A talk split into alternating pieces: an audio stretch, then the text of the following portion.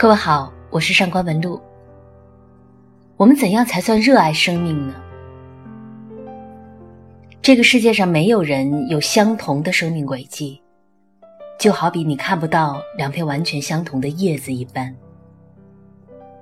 人生不过百年，乍一听又漫长又荒芜，但其实，除去睡觉、吃饭这些必须的行为之外，留给我们自己的时间。已经不多了。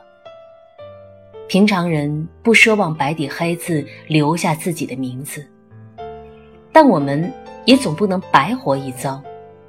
到了晚年，回顾自己的一生，无趣且庸长，这应该是最大的遗憾。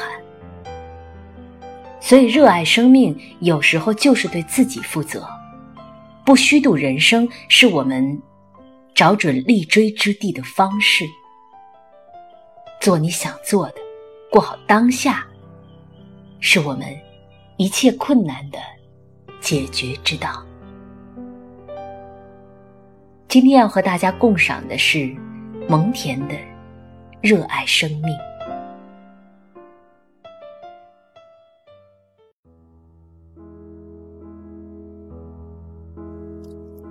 热爱生命，蒙恬。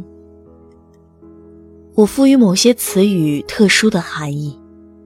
拿度日来说吧，天色不佳、令人不快的时候，我将度日看作是消磨光阴；而风和日丽的时候，我却不愿意去消磨。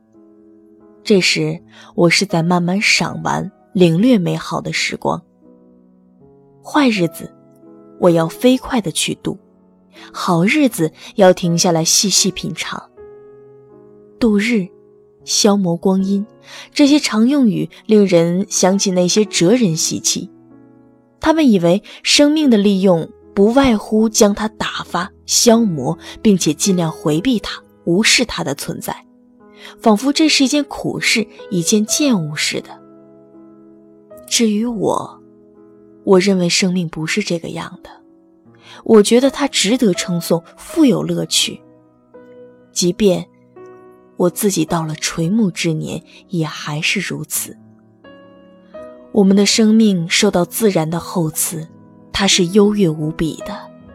如果我们觉得不堪生之重压而白白虚度此生，那也只能怪我们自己。糊涂人的一生枯燥无味、躁动不安，却将全部希望寄托于来世。不过。我对随时告别人生毫不惋惜，这倒不是因为生之艰辛与苦恼所致，而是由于生之本质在于死。因此，只有乐于生的人，才能真正不感到死之苦恼。享受生活要讲究方法，我自认为比别人多享受到一倍的生活，因为。生活乐趣的大小是随着我们对生活的关心程度而定的。尤其在此刻，我眼看生命的时光不多，我就愈想增加生命的分量。我想靠迅速抓住时间去留住稍纵即逝的日子。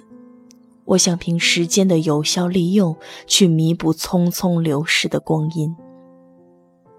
剩下的生命愈是短暂。我欲要使之过得丰盈充实。